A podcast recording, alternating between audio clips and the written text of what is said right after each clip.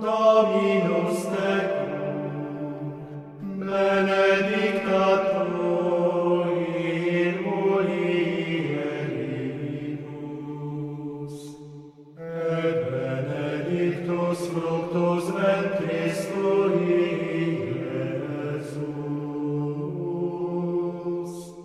Sancta Maria,